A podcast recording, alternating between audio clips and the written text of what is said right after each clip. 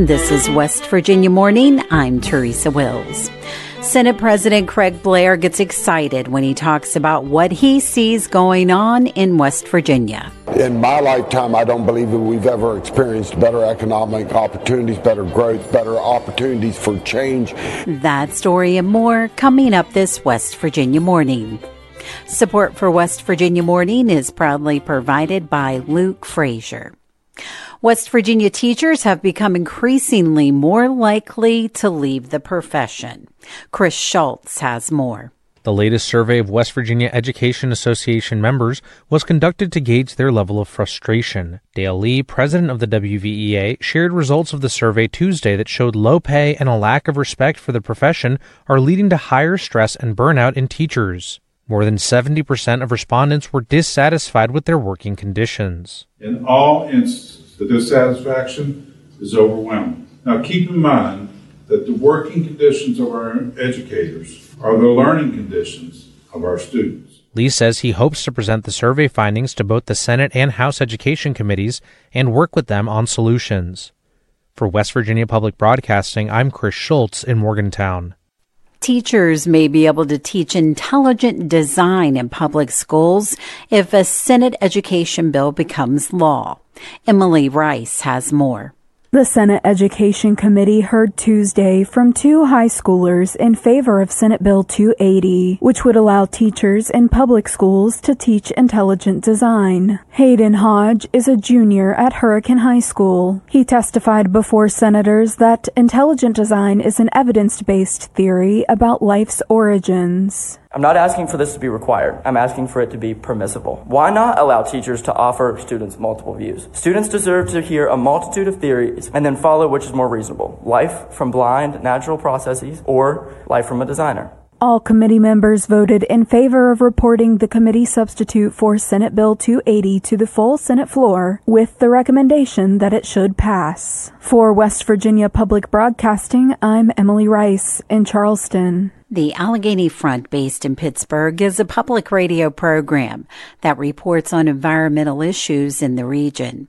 Here's their latest story about rules for hydrogen hubs in Pennsylvania and West Virginia. With new rules, the Biden administration hopes to make hydrogen production as clean as possible. This is the Allegheny Front Environment Update. I'm Kara Holsopple. Depending on how it's made, hydrogen can be a zero carbon energy source, reducing the climate warming emissions of sectors that are hard to electrify, like heavy industry and long haul shipping. That's why the Biden administration recently came out with new rules on the tax credits meant to incentivize making clean hydrogen. The Allegheny Front's Reid Frazier is here to explain. Reid, why did the Biden administration put out these hydrogen rules in late December? Well, the U.S. and other countries are trying to kickstart a clean hydrogen economy. Part one of the Biden administration's hydrogen rollout was tucked into the bipartisan infrastructure law. It doled out $7 billion to create hydrogen hubs around the country.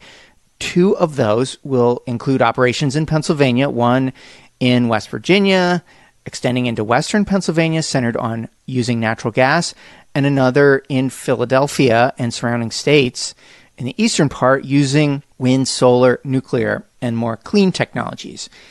The second big piece of this rollout are potentially lucrative tax credits for companies to produce clean hydrogen that are included in the Inflation Reduction Act of 2022. Now, these are potentially hundreds of billions of dollars in subsidies that will go to clean hydrogen projects. But which projects qualify for these subsidies? That's what the U.S. Treasury set out to do when it wrote these proposed rules. Essentially, how clean do these projects have to be to qualify for the tax credits? What are the main points or requirements? A lot of the emphasis on these rules pertain to what is known as green hydrogen. That's when you make hydrogen by splitting water molecules, but the key part in this is that you use only electricity from renewable resources like wind and solar. The administration was worried about companies building facilities that simply use the electricity that's already on the electric grid to power this operation. And the grid is still powered mainly by dirty fossil fuels. So they created rules specifying that these facilities have to be run on new renewable electricity. To get the highest level of subsidy, which would subsidize roughly 60% of the cost of green hydrogen, companies have to show that the electricity they use is tied to a new solar or wind project, that these facilities are relatively close to the solar or wind farms they're using for power, and that they're drawing power when those facilities are producing energy. What about hydrogen made from natural gas? Well, Treasury clarified how these projects will have to count their own emissions from gas leaks in the upstream process, that is, where they get their gas from, whether it be from fracking or elsewhere, in order to qualify for the subsidies. But the subsidies for blue hydrogen, that's the, what we call this process of getting hydrogen from natural gas and then burying the carbon emissions from it, they're not as large as those for green hydrogen. How could the rules impact the two hydrogen hub projects that Pennsylvania is part of? Well, that's a big question, and it's really hard to answer right now. Both U.S. Senator Bob Casey and Chris Deluzio, a Western Pennsylvania congressman, have said they're concerned with these stricter rules and that it will limit the projects built in Pennsylvania with Pennsylvania labor. However, looser rules may in fact increase the use of natural gas and coal, which would therefore increase our carbon emissions. Thanks, Reid. Thank you.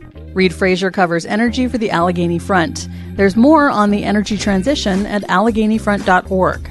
That's the Allegheny Front Environment Update. I'm Kara Holsopple. The Allegheny Front is based in Pittsburgh and reports on regional environmental news. This is West Virginia Morning. I'm Teresa Wilt. It's 750. Wind chill warnings and advisories remain in effect this morning. Becoming mostly sunny today, high temperatures in the 20s and low 30s. Partly cloudy overnight with temperatures in the single digits and teens. Mostly cloudy tomorrow, a slight chance of snow with highs in the 20s and 30s. Support for WVPB is provided by Good News Mountaineer Garage, a nonprofit organization accepting donated vehicles to help a West Virginian get on the path to economic independence. More at goodnewsmountaineergarage.com.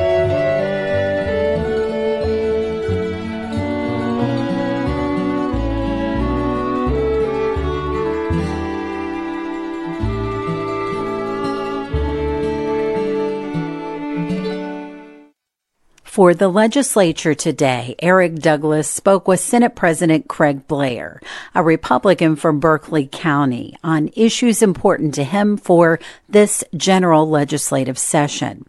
Here's an excerpt. What are your expectations for the session? We're what five, six days in officially now.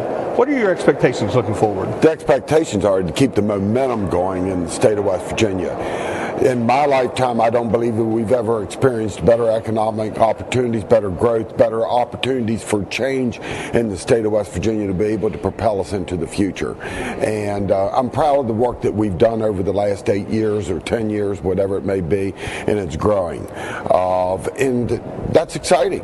Uh, investing into the infrastructure, uh, investing in education, getting a drug free, educated workforce that's ready to go to work, stay in West Virginia Virginia.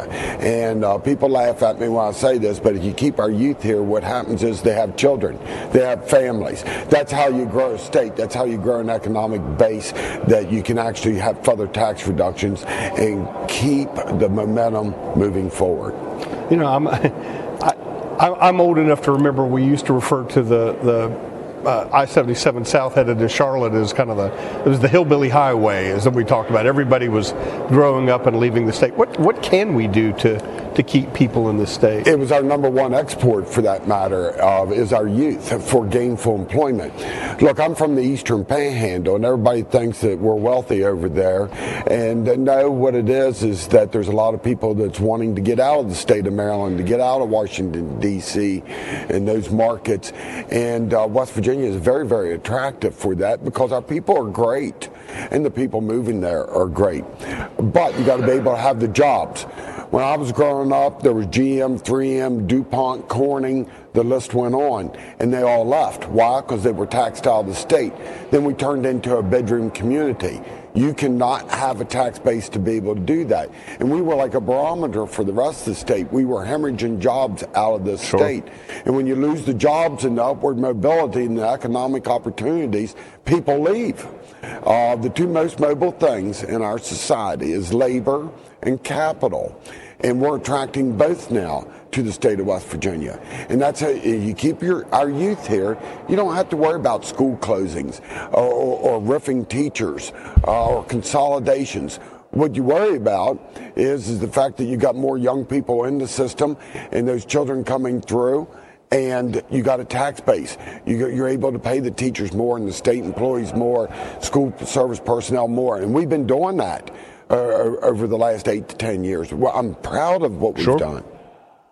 So last year you passed a pretty pretty amazing tax cut for the for the state. I mean, amazing in the, in the scale of it. I, I guess is what I want to say. Um, what 780 million dollars I think was roughly. Has that worked out as you expected? I mean, I know it's only been a year, but as it as it are you seeing the fruition of that? Yes, it'll work out. Uh, I'm not concerned by that. And I mean, by the way, I was the author of the flatline budget, where four years it was me and the name Eric. Uh, Eric Nelson was the finance chairman for the House side, then Eric Householder, and then I've got Eric or had Eric Householder and Eric Tarr. Uh, but by controlling our spending, and this is exactly what the federal government should do, they should actually control the spend and let the revenues grow. And when we did that, that afforded us the opportunity to be able to go in and do the tax reductions. I said that we'd have six, seven, eight hundred million dollars. We did. Actually, we had 1.8 million dollars. Problem with that is, is that we were using severance tax. The severance tax made up almost a billion of those excess revenues. They're down this year. Right. The production is up, both coal and gas but the prices are down. The most beautiful part about what we got going on right now is we're really not budgeting the severance tax. I can remember when I was first elected in 2003, where we were underwater, we were cutting in the middle of the year, and they were hoping somebody would win the record Powerball, and they did. But that's no way to run. That's no way to run a state. run yeah. a government and run a state. We have changed those all those dynamics, and then you can see the people's wages are up, the job opportunities. In October, that's the latest numbers that I have. There was 6,198 people that was drawing an unemployment check. That's a big deal. Out of 1.8 million people, and you've only got 6,100. 6,200. We'll, we'll yeah. use round numbers, yeah. Uh, I get caught up in trying to have precision numbers. Yeah, no, I understand. And there's a reason for that. You can't make good decisions on bad information. And that's another thing that I'm adamant about is making sure that we got the right data, the right information, and then be conservative on the decisions that you make. That was Senate President Craig Blair speaking with Eric Douglas. Visit our website to hear the rest of that conversation and tune in nightly at 6 p.m. Monday through Friday for the legislature today. West Virginia Morning is a production of West Virginia Public Broadcasting, which is solely responsible for its content. You can keep up with the latest West Virginia news throughout the day on our website, wvpublic.org. Support for our news bureaus comes from Shepherd University. West Virginia Morning is produced with help from Bill Lynch, Brianna Heaney, Caroline McGregor, Chris Schultz, Curtis Tate, Emily Rice, Eric Douglas, Liz McCormick, and Randy Yohe.